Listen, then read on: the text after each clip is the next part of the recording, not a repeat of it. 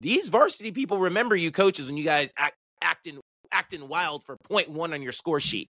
So, you know, keep that in mind, party people. You know, they see, you know, we small cheer world. There's only so many events we go to, and only so many people work at these events. So. And we're on. This is the Let's Talk Cheer podcast, and I'm your host, Jason Larkins, where we talk cheer, we talk life, and we talk whatever comes to mind. Five, six, seven, eight. Let's get started. Turn it up, you tuning into Let's Talk Cheer with Jason Larkins. We're talking cheer, we're talking like you know we're always talking. So listen up, you boy, about to go all in. Five, six, seven, eight, we're on. Let's begin. This is episode number 148. Not sure if there's gonna be a 149, but thank you for joining. We have a great episode for you guys today. Today, we're tackling the questions that cut to the core of cheerleading scores posed by none other than the incredible cheer boy mom, aka Chris Comfort. And then later, we dive deep with another recurring guest, Alex, the face behind cheertheory.com, as we are breaking down the top teams in the most honorable segment in cheer media, the Let's Talk Cheer podcast ranking roundtable. However, we start off strong by peeling back the layers of cheerleading scores, exploring the impact of technique on a team's final score. And I promise you, this will reshape how you view technique in your routines. After that, we address concerns about judges' potential mistakes and if judges can assess deductions after the score sheets have already been handed to the coaches? And the answer to that might surprise you. And a segment that needs no introduction, but gets a little one a little bit later the ranking roundtable. Find out who the committee voted as the top teams in the country. But before we get into that, if you are new, welcome to the show where we are bringing cheer education and entertainment to both coaches and parents alike. And when we can, bridging the gap between the parents and the coaches. New episodes every Tuesday on Spotify, on Apple Podcasts, and on Google Podcast. Quick shout out to Claire, who helps us stay on top of things on IG. Shout out to Jenny, who edits the pod. Shout out to my mother. Love you, mom. Shout out to Sheila, Robin, Chanel, Tamara, Pablo, representing for all the cheer dads out there. Our mate Michelle, Mike, the lean, mean coaching machine. Shout out to Adam and Casey. Shout out to Melissa from the Sweet Miss Bake Shop. Check her out on IG. Lauren Clark. Shout out to Bode. Say hi to me. It's my birthday, Beal. And our two newest supporters, Erica and Austin. Erica, Austin. Truly means a lot to me that you would donate financially to the show. Again, everything donated goes towards making this a better show for your listening pleasure. And if you want to help support the show financially, there is a link in the show notes to do so. But if you're looking for the best free way to support the show, the best free way is to share this podcast. Simply share it with another person who loves cheer just as much as you do. I'm the cheer director at American Cheer, AKSC.com, sharing with you my life, running a program, managing a staff, coaching the athletes, and working with the parents. And on the other side of the microphone is a cheer mom who represents all of you parent listeners and asks the questions that you guys have at home. Don't be miserable when you can live in comfort. Chris Comfort, aka Cheer Boy Mom, glad to have you back. Chris, welcome back to the show. Thanks for having me back, Jason. I'm so excited that I got to come back and spend some time with you. What time is this? Third time? Fourth? Third time? I think this is the fifth time. The fifth time you've been on the show? What? Yeah. Crazy. I, I think we have moved. I think we are moving on to another hand the next time. Like we, Yeah. we filled up this hand. There we go. Good stuff. Fifth time back on the show. That's super cool. Well, you know, the people love you. I love you. You've always been great. You know, we're excited to hear what you can share with us, you know, the wisdom that you can impart both to parents and to coaches. But so what's been going on? We ran into each other. We haven't had a chance to really talk. We ran into each other in Indy. I can't remember where I saw you in Indy, but we saw each other in passing, like, hey, Chris. And I was doing something. I'm like just in a run, something. And then um, we passed each other again. It was like, hey, Chris, again. Usually when we see each other, we get a lot more time to talk. But uh, how have you been? How is Indy? How's the comp season been going? Indy was great for us. One of my daughter's two teams got a bid, so that was phenomenal. Just overall for our program, Indy went really well. I will say, obviously, my daughter's team team lost to your team, but I said I told her if we're going to lose to anybody, at least it was at least it was Coach Jason's Coach Jason's gym. But I I was really impressed with Indy this year. I felt like there were some incredible teams there, mm-hmm. um, which makes me more excited for CheerSport coming up in Atlanta because the talent I saw on stage this year on the mat, there were some routines that just were blowing me out of the water. So yeah, that was exciting. And gosh, it's just it feels like the season is going by faster mm-hmm. than any other season yeah. has. I don't know if it's just for me or in general or the way everything the world is right now, but I feel like we had tryouts and evaluations last week and now we're halfway through the season. We only have 3 mm-hmm. comps left and that's including Summit. So Oh, really? So yeah, it's been busy. You, you only have 3 comps left yep. including Summit. Yeah, we might be somewhere around there too if I think about it. Yeah, we we compete this weekend. Palm Springs Spirit Sports, which will be super cool. We take one team to NCA. We're going to where are we going to? Champions League, USA Nationals. So yeah, we got a few, a little bit more than three, I guess, or about three. So we will send our five and six teams to NCA.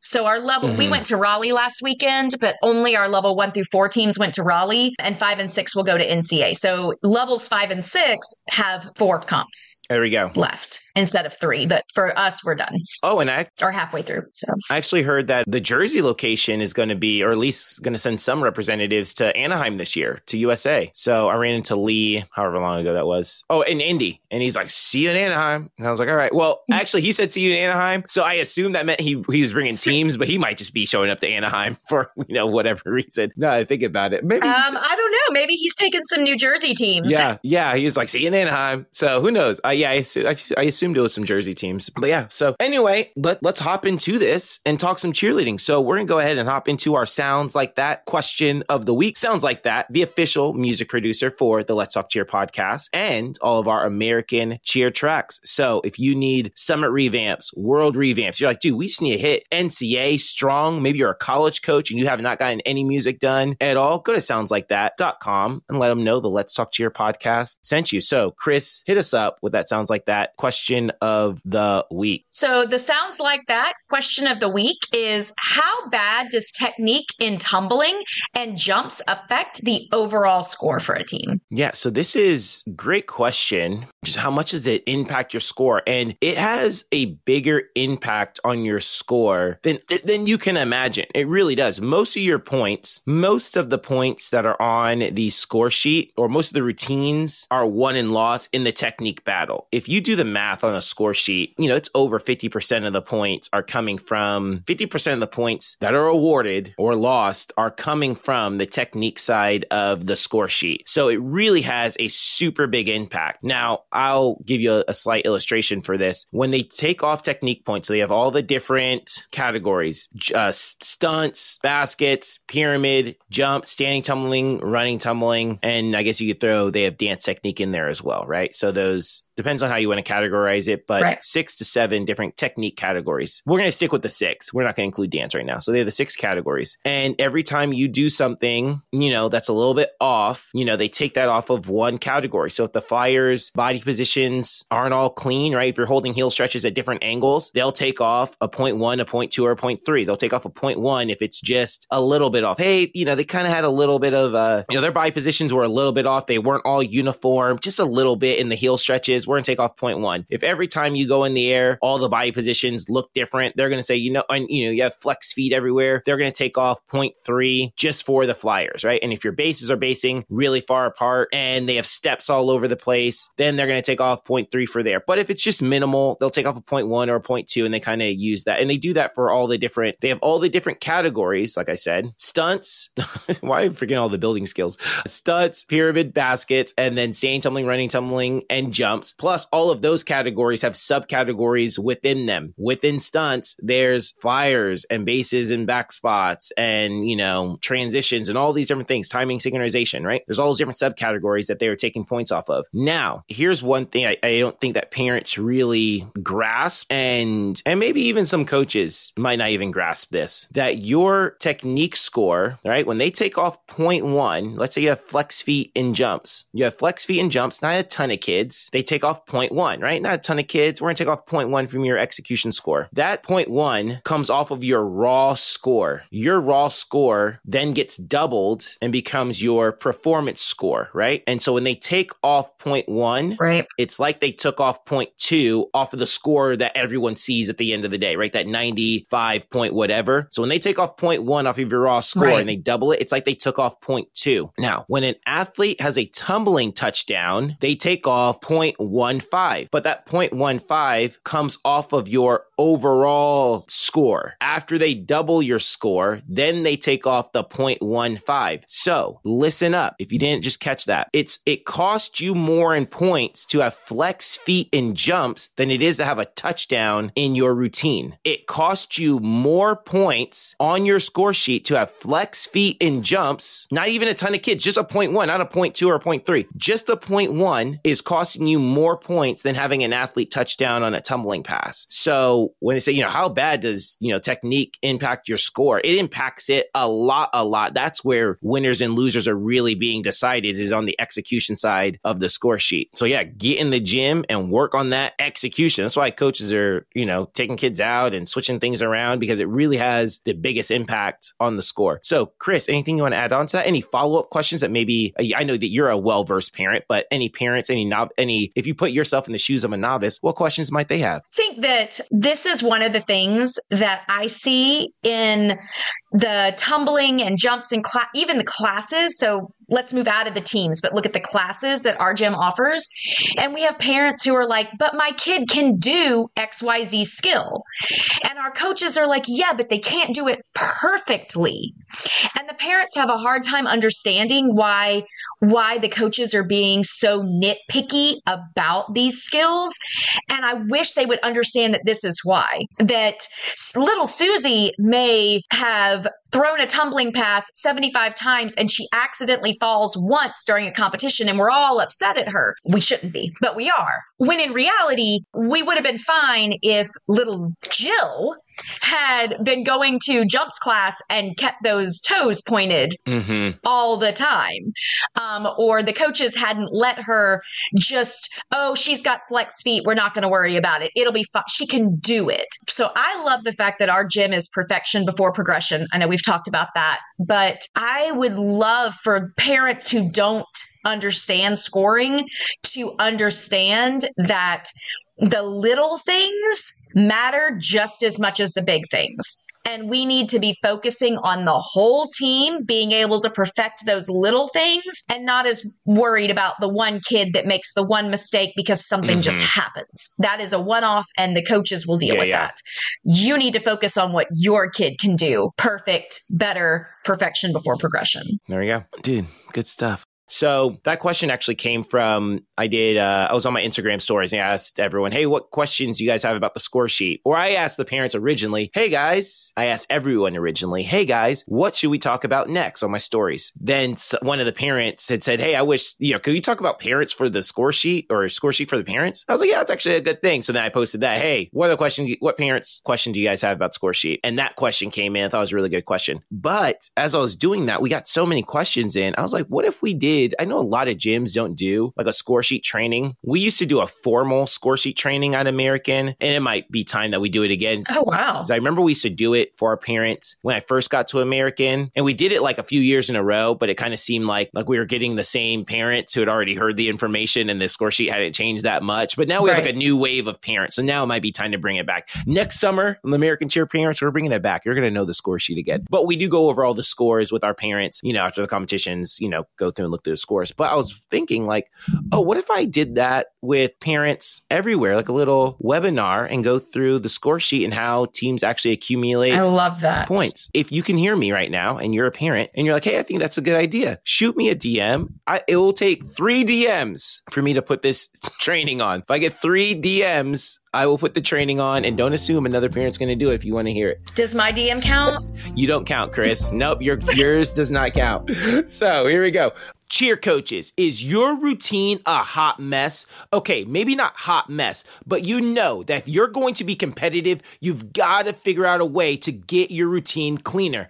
All right, well, my highly requested training, How to Clean Your Routine, is finally a digital course that you can purchase right now. So no more blah performances. Click the link in the show notes and get ready for crispy, clean routines. But speaking of scoring and education, we have the coaches comment. And I saw this on a coach's page. Just figured it tied in nicely with the, the scoring motif. We'll go ahead and get to this. I don't want to say it was a scoring question, but kind of this, you know, kind of keep the conversation going about scoring. So, Chris, what do we have here with us scoring next? So, the next scoring situation is I get that you can't fight execution and I respect it. But if the same judges who are continuously making mistakes in, di- mistakes in difficulty are judging execution, isn't it possible, even probable, that they occasionally also make mistakes in execution? It's confusing to me that we take 18 teams to a comp before and found 18 blatant difficulty errors, but they could never get execution wrong and you can't question it. There we go. So, like I said, this is on the coaching page, ton of comments on this, a lot of people weighing in. And so, you know, here goes my two cents on the situation. So, I'll, I'll break down a couple of different things. First, my opinion opinion, should we, you know, coaches or the judges are making mistakes in difficulty? Surely they must be making mistakes in execution as well, but we can't challenge that. That is a valid point. And I remember last year when Code of Points first came out, I was like, guys, this ain't all it's cracked up to be. I know we were pounding the door for Code of Points and we thought it was going to be our savior, but I tried to warn y'all Code of Points wasn't going to be our savior. I tried to warn you, coach. I said, we're going to be complaining about the same things we've always been complaining about as coaches, even with Code of Points. And here we are still complaining about whatever. I'm not talking about this coach specifically. I'm just talking about the coaches in general. We're still right. complaining about the score sheet. But, you know, he is right. There's still, even with Code of Points, there are still mistakes being made. And the, the problem, the biggest problem with Code of Points is that the Code of Points that we are using right now, the system that's been implemented with United Score Sheet, the biggest problem is that we know that the mistake has happened, is that we know we're supposed to get a, a 4.5 in this, or we're supposed to get a 0.8 in this particular section. And when we get our score sheet back and we see that we got a 0.7 or a 0.6, we know that the judges miscounted. And just my opinion, I thought it was better when the judges just watched the routine and went, that was a, on a scale of a one to 10, that was an eight. I just me, I just trust that more than than what we are kind of currently doing. I think there is a, a place where we can implement code of points within, you know, I think that we could implement it more into standing tumble or standing tumbling, running tumbling. I don't think we should have building skills on a code of points, or at least not the stunts. I think stunts we should be letting judges freely judge that how they see it fit and trust that they're going to be accurate with it. And you know, they're going to have different opinions. Now, they do make mistakes. Uh, the only counter I will say with that, as far as judges making mistakes on execution versus difficulty, is to play devil's advocate. Because I do agree they are making, or at least last year, I haven't seen quite as many mistakes this year, but we have had to challenge at every competition we went to and have been successful in all of our, I won't say all of our challenges, but we have been successful at every competition we've gone to when they've made a mistake in difficulty. But that be, so I don't want to say it's like been super egregious, but they brought 18 teams at 18 different mistakes. That's, that seems like a lot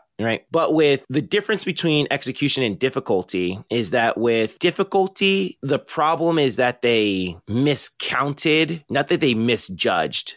Again, just play devil's advocate. It's not that they misjudged the team, they just miscounted the team. You were supposed to throw 15, they only counted 14. Right. Because you had a kid doing a pass behind the pyramid and they didn't see it. And so they didn't really necessarily misjudge you. They just didn't see the pass. They just miscounted it. So I don't find that as as egregious as like just flat out giving the team a bad technique score when clearly their technique was good. Right. So I'm not sure if they're making it's not the same even if they're making those mistakes on that side that doesn't necessarily mean that they're making the same mistake on the execution side because they get to watch execution and go your feet were flexed. I saw your feet flex and I'm going to put down, you know, points for your feet flex. Not counting how many, you know, kids did this or, or or that. So I think in my honest opinion I think less mistakes are happening don't want to say less mistakes. I just don't think they're the same mistakes that are happening on execution side as they are on the difficulty side. Now, what coaches do say, and this gets coaches every time, it gets me. I hate it when they do it. When they give me a comment on my score sheet that says something about you had great synchronization, the timing in your jumps was beautiful, and then I get a driver off for synchronization, and they go,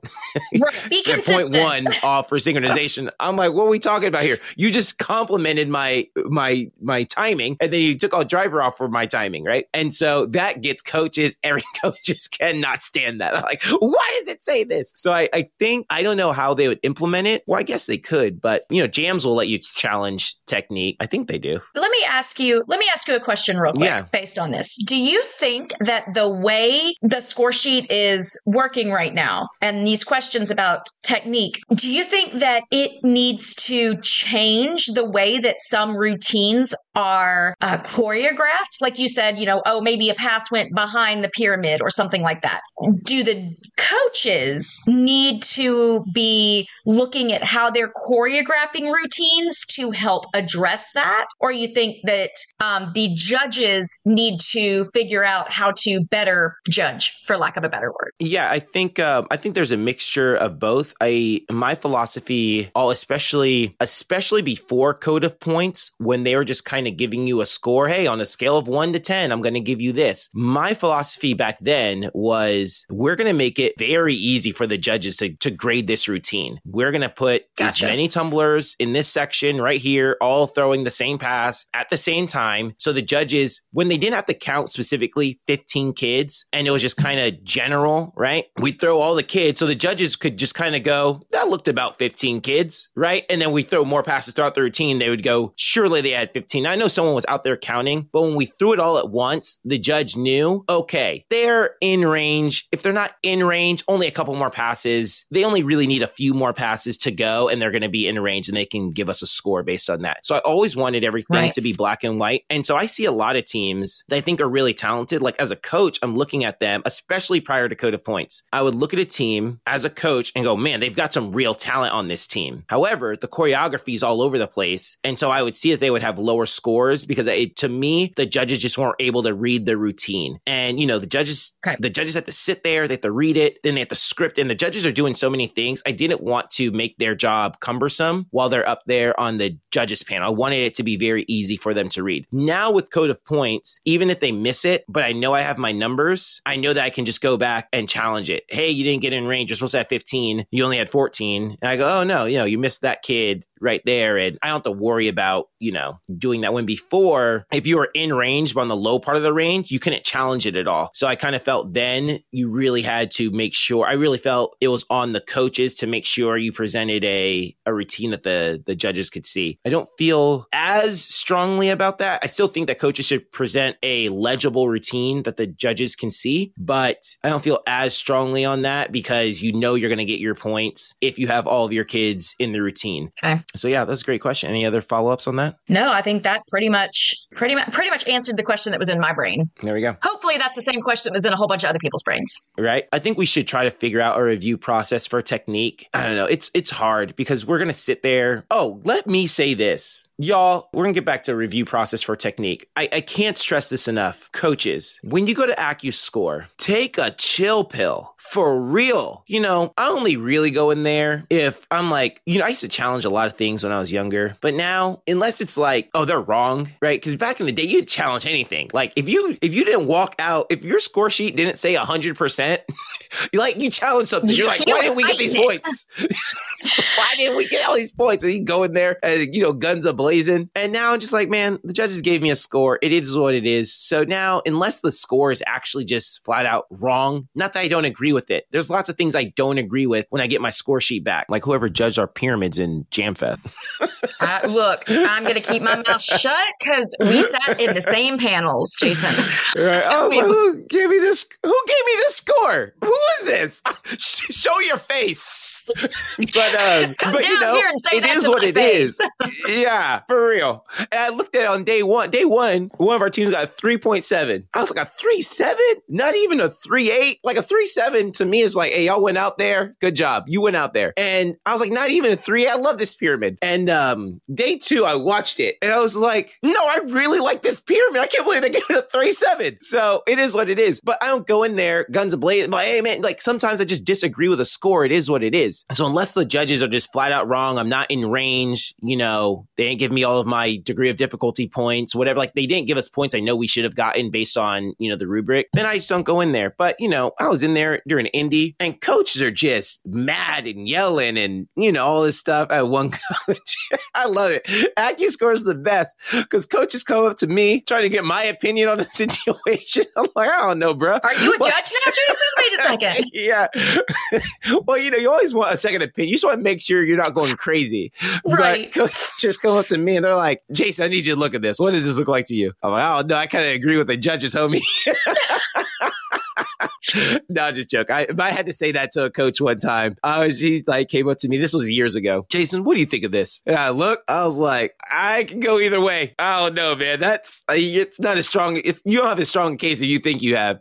But, um, Not going to but yeah, go the way you think it's going to go. But the thing is, the thing I want to talk about is when you go to AccuScore, we have this, it's the same group of people at every competition. Now, if you compete at a region, then you're going to see some new people that you haven't seen before, but it's the same group of people. Chris, can I tell you a story, true story, real quick? I would love to hear your true story. There Are you go. naming names, Jason? No, I'm not naming names at all. I'm not naming names at all, but this is a true story. I was at Varsity U, speaking Varsity U one summer, and all the varsity, you know, staff and, you know, the people who spoke, all the speakers, we went out to like the piano bar, and all the coaches at the conference went out to the piano bar after, right? You know, playing Mhm. good music, don't stop believing, right? There's playing all, all the greatest hits. And after the piano bar, people still want to go and hang out. I'm like, cool. So, and so now it's just like, not with every coach, it's just like, you know, the varsity peeps and, you know, some of the speakers. So we're walking around trying to figure out where we're, where, where we're going and what's happening. And then I ran into an old friend, an old teammate of mine. Hey, what up, Jay? What's going on? Blah, blah. We're talking, but we're still trying to figure out what we're trying to do with the varsity people. But I ran into my old teammate. Hey, what you guys doing? What you guys getting into? It's like, I don't know. We're trying to figure it out right now. Blah, blah. But um, I'll let you know. He's like, all right, I'm gonna go over here, but call me. I was like, cool. So he leaves. Then this varsity employee goes, Jason, is that guy gonna be hanging out with us later? And I could tell by the way they said it that they did not want to hang out with this person. I'm like, no, well, what, what's up? What's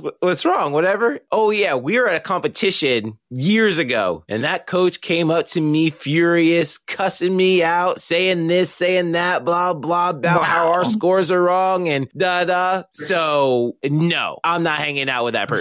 And I was like, oh, and I was just, I was so not surprised because we always remember the people who slight us, but Right. as many people, uh, as many coaches as varsity officials see in AccuScore, literally thousands, literally thousands of coaches throughout their year, especially between the distance of when this incident happened and the date of, you know, that Right, present time. right. Thousands of coaches remember that coach. These varsity people remember you coaches when you guys acting wild for point one on your score sheet. So, you know, keep that in mind, party people. You know, they see, you know, we small cheer world, there's only so many events we go to, and only so many people work at these events. So, you know, y'all can treat people how you want.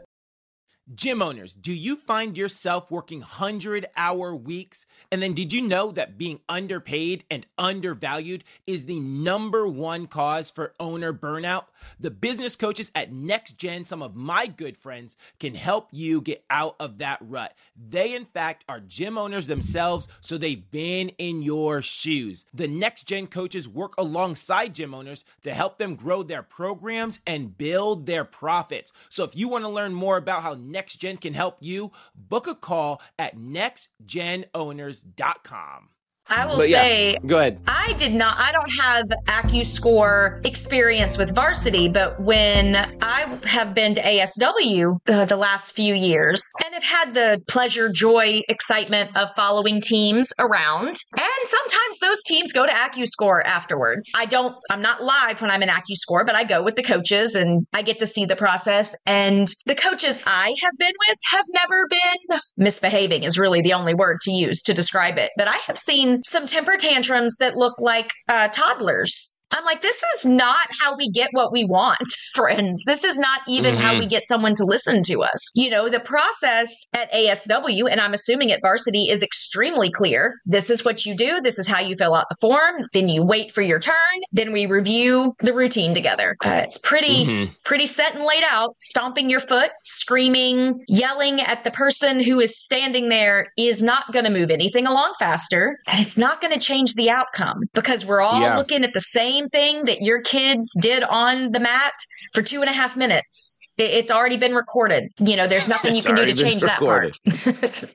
yeah, so, but you know, emotions run high, and I and I yeah, emotions run high. But you know, I just coaches take a chill pill. You know, just you know, it is what it is. So they're gonna make mistakes. You know, and the other thing is they they make mistakes both ways. You know, they make mistakes. Yeah both ways a hundred percent. Sometimes they make mistakes in your favor, and we never complain about that. We never complain about that. Never. We like, oh, they didn't catch her touchdown. They didn't catch her touchdown. These guys don't know what they're talking about. We're like, oh, thank the Lord above. But you know, they said, you know, your timing was off and you're just flipping out. So anyway, but I, I do think there should be somewhat. I, I think we need to figure out uh, just some form of a review process for technique, or maybe a. I don't know. They do a um. They do this in the NFL NFL and in the NBA. Yeah. That they do a um after the um the game is done, they go back and say, here were the missed calls from the game, right? The, the NBA will say, yeah, this was a travel at two minutes, this was a travel at this, this actually was a foul. Like, it doesn't change the outcome, but they just go, yeah, this is actually this actually should have been this, this actually should have been this, and this actually should have been this. So I like the transparency that you know the NBA does as far as like saying, hey, these are the calls, the missed calls that that our refs missed or whatever, right? And so maybe something like that would give judges peace or coaches peace of mind. Education for the refs. Yeah, yeah, for sure, hundred percent. So you know, we're not the NBA, we're not the NFL. It's not a, I guess it is a billion dollar industry, but it's not. There aren't thirty two billion dollar industries companies out there, right? You know, Right. So anyway, but the other thing for coaches that I want to get to that I, that I want to that I hope coaches if you're in if you can hear the sound of my voice, here's what I want you to walk away with. Coaches, I think that we should be more focused on if the winner was right versus if the scores were right. You know, you might look at your score and be like, "Dude, we scored a 95. You're not happy about the score." But if you were the best team and your team won with a 95, then I think we should be like, "Okay, that's the focus right now that we won with a 95 even even though we had right. a bunch of hard judges on the panel. These judges were really hard because the reality is we can whittle everyone down to a point three as far as uh, taking your points off of execution, right? Point three is the biggest deduction that they can give you a yep. technique. We can whittle everyone down to a point three if we stare at the routine long enough, right? Everyone has things that they can be better at. And we can always say, like, I remember I did this the other day. It was American Grand. They took off point one in running, tumbling, execution. I'm t- if I showed you the video, you would go, or not execution, running, tumbling. It was it was running, tumbling, execution, but it was synchronization. If I showed you the video right now, you'd be like, all those kids tumbled exactly at the same time. hundred percent, you'd say that. And I go, they took off point one for that? For that? I happened to catch a scoring judge walking. And I said, just give me peace of mind. I, I don't need you to change anything. We weren't in AccuScore. I knew nothing was going to change. I just said, just give me peace of mind real quick. What do you think about this? And he's like, yeah, you know, he goes, no more than a point one. I said, I'm not even a point one. He said, I wouldn't have given a point one, but it is what it is. Right. And I'm like, I know exactly. Right. But I just needed that peace of mind. Like there, there's no way. But the point of what I'm saying right. is, I don't know. The point of what, what I'm saying is, but we need to be focused more on the.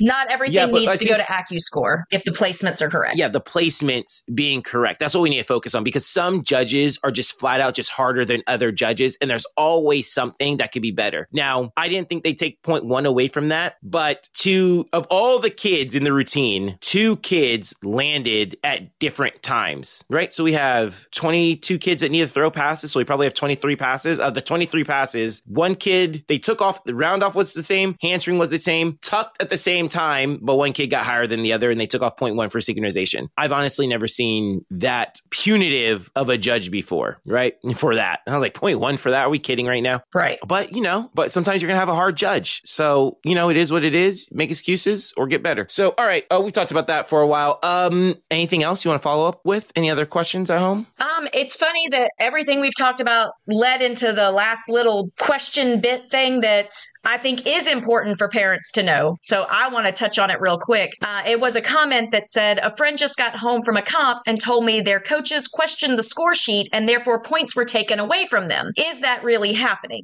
And I think parents need to understand that AccuScore, when your coaches go to AccuScore, not just not not just parents, coaches need to understand this. Yeah, coaches need to understand.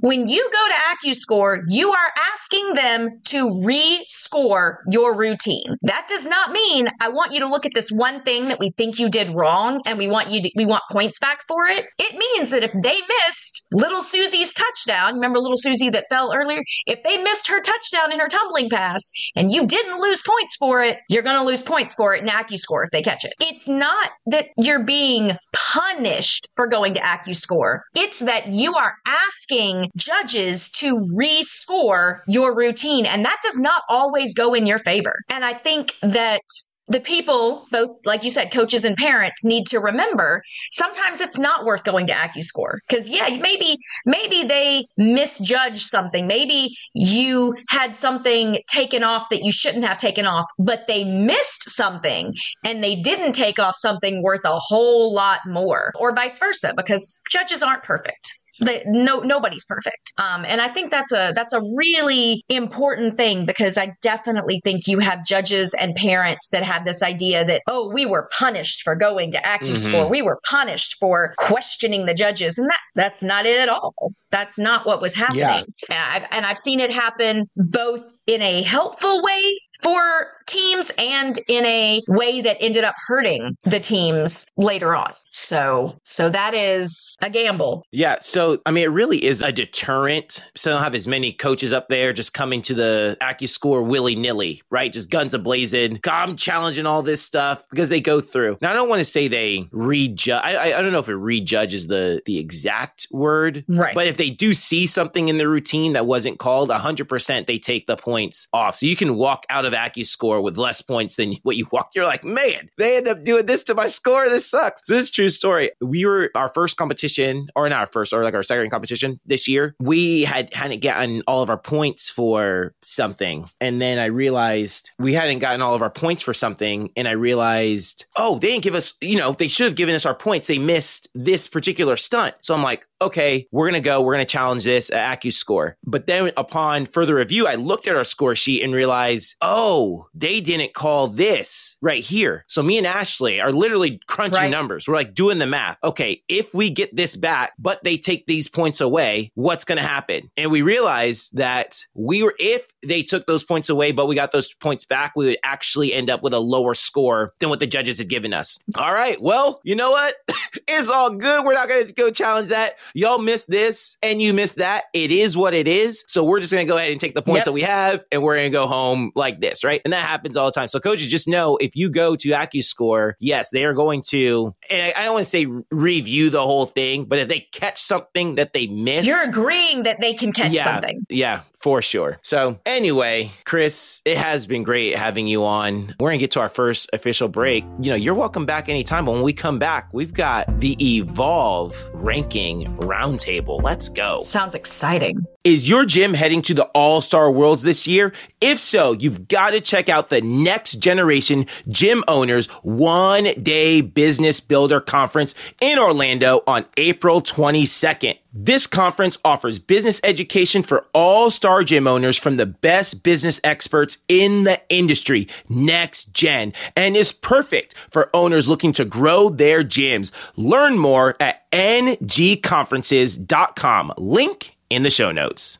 Ladies and gentlemen, boys and girls, fans of Wildcats and fans of Orange, I have put together a covert coalition of cheer aficionados. Our anonymous committee is so secretive that they like their drinks shaken, not stirred. We've got experts from across the cheer universe, not angry coaches from AccuScore or wannabe know-it-alls in the comment sections. We've got the best coaches, choreographers, and thought leaders in the industry participating in this anonymous anonymous committee just to make sure we have every basket and every back handspring covered. This is the most honorable segment in all of cheer media. This is the Let's Talk Cheer ranking roundtable. Please welcome back to the show for the third time the face behind cheer theory. Alex, welcome back to the show, man. Thanks for having me, Jason. It's good to be back. Dude, glad, glad to have you back. This is super cool. We started off the show or this segment with Brendan, you know, choreographer, did this, did this, you know, and still super involved, you know, on the mat, like with the routines. But for you with cheer theory, and actually, real quick, tell the people at home, people living under a rock, what cheer theory is and what kind of information they can find on your website or Twitter page or, you know, Instagram, all that good stuff. Sure. So I look at Cheer Theory as a comprehensive website that closely follows World's Big Competition, world teams, everything from placements to scores. And something we incorporated last year was our average score ranking. So we're looking at world's team scores across all weekends that are using the United Score Sheet. So it's given us a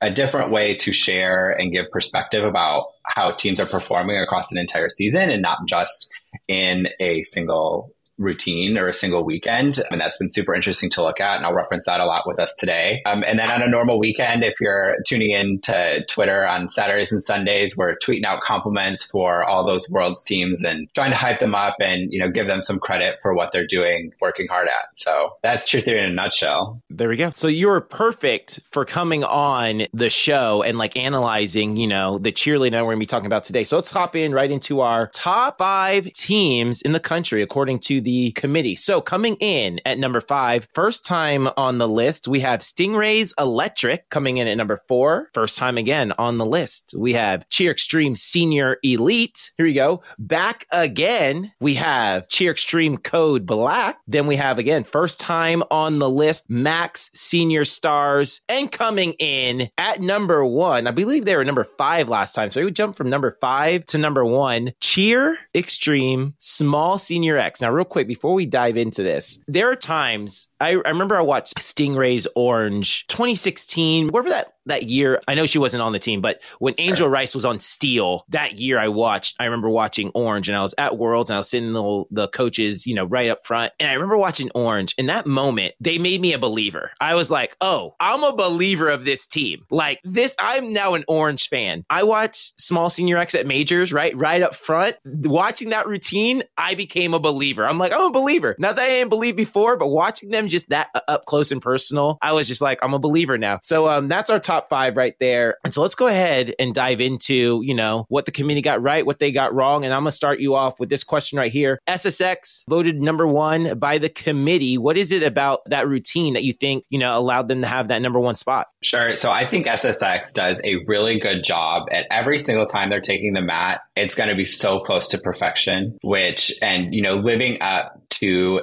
that standard every single time. And people talk about it all the time. Where at, at Cheer Extreme Showcase, what you're getting from SSX is pretty much what you're going to get all season long. Like that is, and it's an amazing baseline that not many teams can achieve so when they hit the major stage, it doesn't surprise me that they're number one because when you're looking at that routine, it is comprehensively good. And I was talking to somebody about the routine and I was like, you know, you watch it and just every single person you're watching, every single element of that routine is thought about. It's so, it's a conscious decision. And something the person I was talking to mentioned was every single athlete is utilized. There isn't a single star to the show. It's everybody has a moment, whether it's a count or an eight count or whatever it is, but it is, you know, it's doing a very good job. It's showcasing mm-hmm. everybody on the mat. And I think that, and once they said it, I watched it again. I was like, you're so right. It's like, it is just so comprehensively enjoyable to watch, which is amazing for a fan to experience. There you go. Yeah, they were. I'm still, I'm still starstruck. They were so good. Yeah. The baddest 22 sharks on the beach. So if you didn't see, I've said that like so many times recently because yeah. they showed down the majors thing. Yeah, I was just so impressed by them. Yeah, they're legit. They also like know what they're working with. Like they know they're super popular, and they, I mean, their theme was released what in like June mm-hmm. or July. You know, with a full with a full trailer, and so you have you just have people like clocked into like what you're doing all season long, and then you get to these big moments, mm-hmm. and you're mm-hmm. incredible. That it's like, all right, you're getting exactly what you advertised. And Yeah. it's very satisfying. There you go. Super cool. All right. So last month, Senior Stars, Max Senior Stars, and Electric, neither one of them were in the top five. They've both now cracked the top five for best team and cheer right now, ranking roundtable. What is it about those routines? And you can answer these, you can take your time on each uh, routine. But what do you think Sure. it is about both of those routines that have allowed them to kind of crack into the top five? Sure. I mean, senior stars, incredible at the majors. I think that if you're, you know, I know when we voted on all of these routines, so, you know, you're coming off of that majors win and that incredible performance. And they also did extremely well at American Grand in Las Vegas. So you're scoring super high. You're, you, you know, Max a couple years ago, like once the year that they won worlds, like they figured it out. Like it Mhm. clicked, like the like the way to build a routine, like the energy, you know, the type of routine that's gonna do really well for them. It clicked. And I think that, you know, it shined super bright at majors and it was super clean. And I think the theme is like helping really well and their music's great. You know, shout out to Bode. so I think one of the most interesting things about small co-ed is that it really is anyone's game when it comes down to the end of the season. And I think you saw that last year with KC Cheer. The year before that, you saw it with Max. Like for so many years, it was SMOED, BSB. But but there always is. There always, in my opinion, has been a third team that has been you know able to like break in, and then obviously you know people have been able to win. So I think Senior Stars is like a reflection of that division being you know it's a super competitive division, Mhm. and you know especially with Senior Stars and the way that they perform, it is you know it's super fun to watch, but it's also like difficult, and they have the you know they have the choreography, they have it all, you know. Yeah. So I'm not surprised to see them at number two. It's good about senior stars, or what I actually really like about senior stars, more than just the routine. The routine's incredible, but I like for so long, like you mentioned, Smoed, BSB, you know, these these two heavyweights just going at it. And what I like about when Max broke through was that you could tell, you know, they're in the middle of Utah. What is going on in Utah? Yeah, like you're like, what is going But, on? wait, I mean there? that, wait, where before someone- these twenty kids. Before someone takes that out of context, I'm just you have Max Senior Stars, you have Weber killing it. You know, you have I Yeah. don't know what happened to the water in Utah, but Yeah. I'm here for it. But you have 20 kids. I saw this on ASGA one time, and I think Randy Dickey posted it. And he's like, as long as you have two coaches, and this was years ago, he's like, as long as you have two coaches and 20 kids who believe, You you, can do go and do anything that you want, you know? And that's like really what Max showed me is that, you know, as long as you have two coaches and 20 kids who believe, you can go and do anything. And you don't necessarily have to have two coaches or 20 kids, but just like if you have people in your circle, no one else matters in the entire world. The seven other billion people in the world don't matter. It just matters about those kids on those nine panels. As long as you have those kids and those coaches who believe, like anything can happen. And we saw them get so close so many years. And just to see them crack through, you know, like you said a couple years ago, and now they just look great. Like you said, they figured Mhm. it out. And so super excited to see what they can do in the future. All right. So moving on to electric, and I want to bring up Code Black with this as well. Both of these teams, international teams. So the age grid has changed. Now during the summer, everyone is going crazy because now they have this new bottom age of 18 and everyone is saying how they're not going to be able to field a team. But lo and behold, we have two teams in the top five who are considered the best top five teams in the nation. So what are your thoughts on the age grid and how this is impacting? How impressive is this? Or what, you, what are your thoughts on that, Alex? You're a cheer mom out there and you're trying to figure out how can I get some cute designs, some cute clothes for the cheer competition? You can't figure out your life because a lot of this stuff out there is kind of cheesy. But so the struggle is real for you. But SS Spirit Designs has stylish, you know, trendy stuff. They got you covered for your cheer mom fashion needs. So go to SS Designs Spiritwear.com. Use the promo code LTC15. Get 15% off of your order. Sure. I think it's super interesting to see what has happened. So on one level, you have a lot of teams who have moved out of the international divisions because they can't field those teams.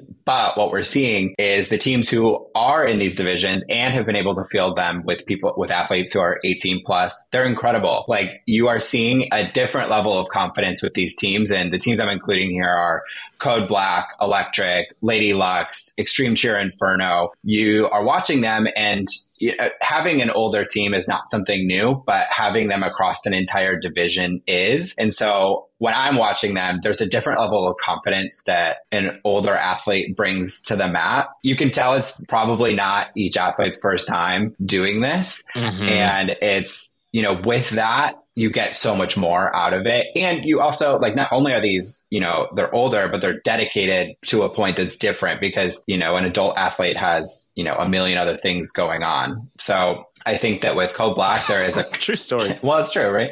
I know that someone's going to listen to that and be like, high schoolers have a lot going on too. Yeah, I understand. I get it.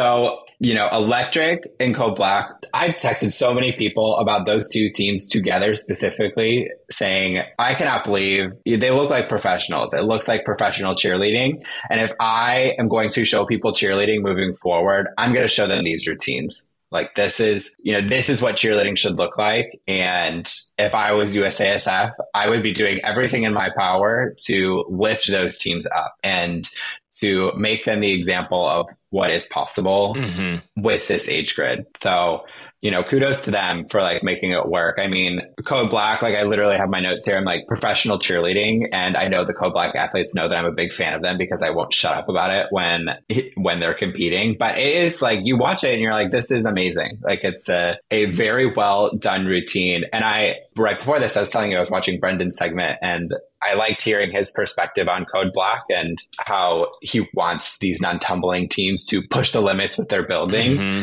I think Code Black does. I know what he's saying, but I think that they have pushed it to a limit that is, you know, it's, I love a clean, crisp routine and they're, you know, they're giving it to us. I mean, they're yeah. so consistent. They're so consistent. I mean, they're scoring over 97s um, on their uh, final event scores. I know they've scored over 98 um, at least once. So big fan. Yeah. When I watched, when I watched Code Black this morning from there, from JAMfest, I was, I really was like, I, that routine was incredible. And like you said, they look like professional cheerleaders. Mm-hmm. They look like people who've been on the mat before. So you can tell, like when you're, you know, me, I coach kids all day, right? Yeah they're all kids that I'm coaching. But when you watch cheerleaders who've been there, who have, they just have, they present themselves with a different energy. Like we've been here before, mm-hmm. you know, like we know what we're doing and they understand what performance is. Like this is a show. It's not just a routine. And I'm not just going out there, but they understand that they're putting on a show to the crowd. And that's what I got from watching Code Black. And real quick, shout out to Paige, who coaches Electric. We cheer together in college. So Amazing. so happy for Electric. Yes. They're in the top five. Now, real quick, we have to shout out to our sponsor, Evolve. Alex, I'm sure you've seen the rings, designs by Santuan, right? Big, you've seen those, big right? fan of Santuan. Yeah, he's he's the man. We should Santuan. Let's get you on the show, man. Let's get you on the pod. We can talk some cheerleading. Yeah, why is Santuan here? Where's your ring? Where's your ring? Yeah,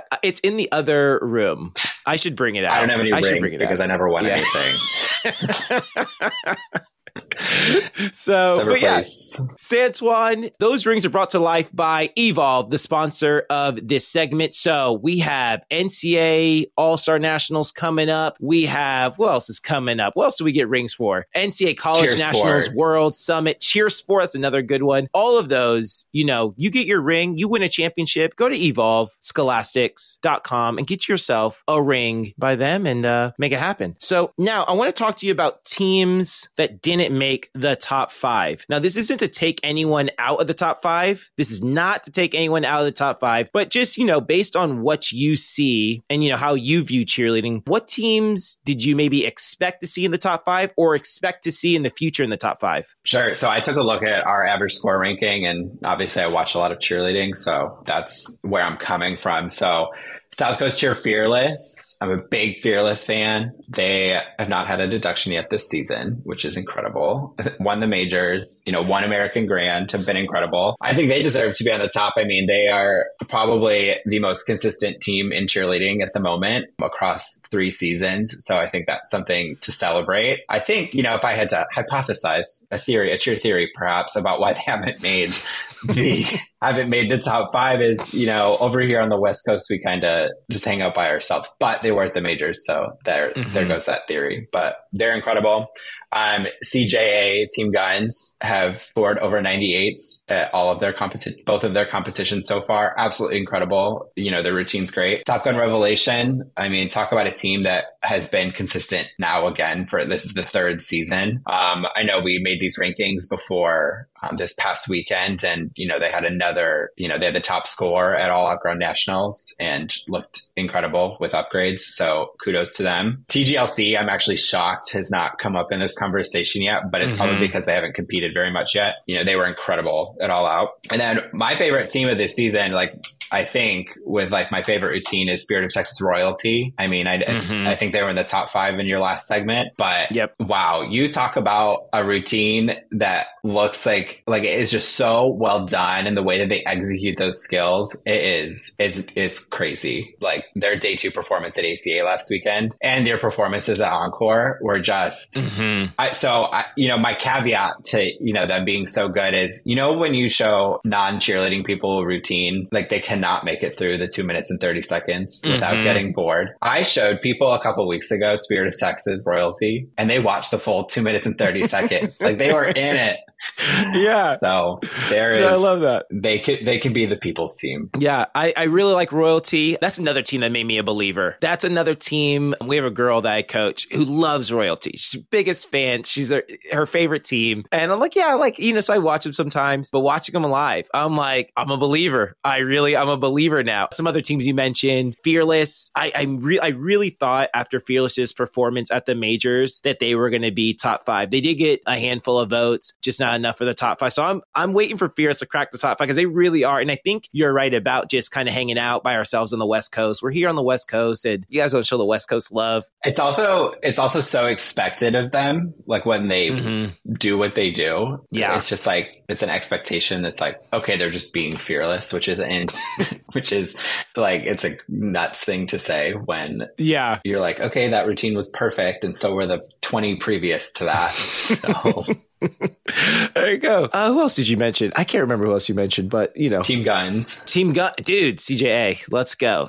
yeah, I think they're competing this weekend, uh, so maybe they'll crack the top there. Yeah, we'll see. We'll see what happens. Yeah, There was one more thing I was going to say. Oh, we did not bring up Senior Elite. And unless you have something specific to say about Senior Elite, there's one thing I will say about Senior Elite, not just Senior Elite, but Cheer Extreme in general. Three teams in the top five. That's ridiculous. That's ridiculous, right? Like, that's ridiculous. So just shout out to Cheer Extreme as a whole, you know, Senior Elite, just doing great things. Anything else? Anything else we, we left off that we need, we still need to talk about? Or does that complete our ranking roundtable? Uh, so one thing I will say about Senior Elite, it's, I mean, you're talking about probably the most popular team in cheerleading, you know, across, you know, not just on Twitter, but like everywhere, you know, everyone knows Senior Elite and, you know, they're giving their fans what they've asked for and their majors performance was, you know, exactly what they needed to do.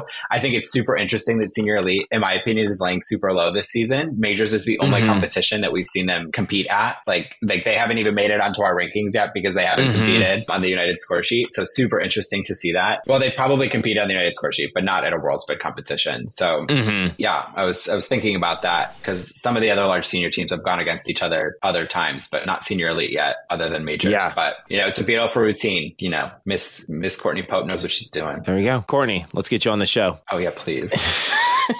anyway, Alex, thank you for coming on the show. You're the man. We appreciate you, and you're welcome back anytime. Thanks, Jason. Nice talking to you. What up, party people? This is Jason Larkins, host of the Let's Talk Cheer podcast, and I've teamed up with Kristen Wheeler of the Cheer Mom podcast and Dan Cotton of the Cheer Biz podcast. That's right. Hey, everybody, Kristen here. We know that you love cheer. So why not dive into more perspectives? Tune into my podcast, the Cheer Mom podcast, for cheer issues spoken from the parent's perspective. Then head over to Dan's podcast, the Cheer Biz podcast, to learn from a gym owner on how to run a successful cheer business. And of course, don't miss the Let's Talk Cheer podcast featuring Jason Larkins, the one that we all know and love, where they talk about cheer from a coach's perspective. Which means whether you're a coach, a cheer parent, or a gym owner, we've got you covered. Find all three podcasts on Apple Podcasts and Spotify, and stay tuned for new episodes each week.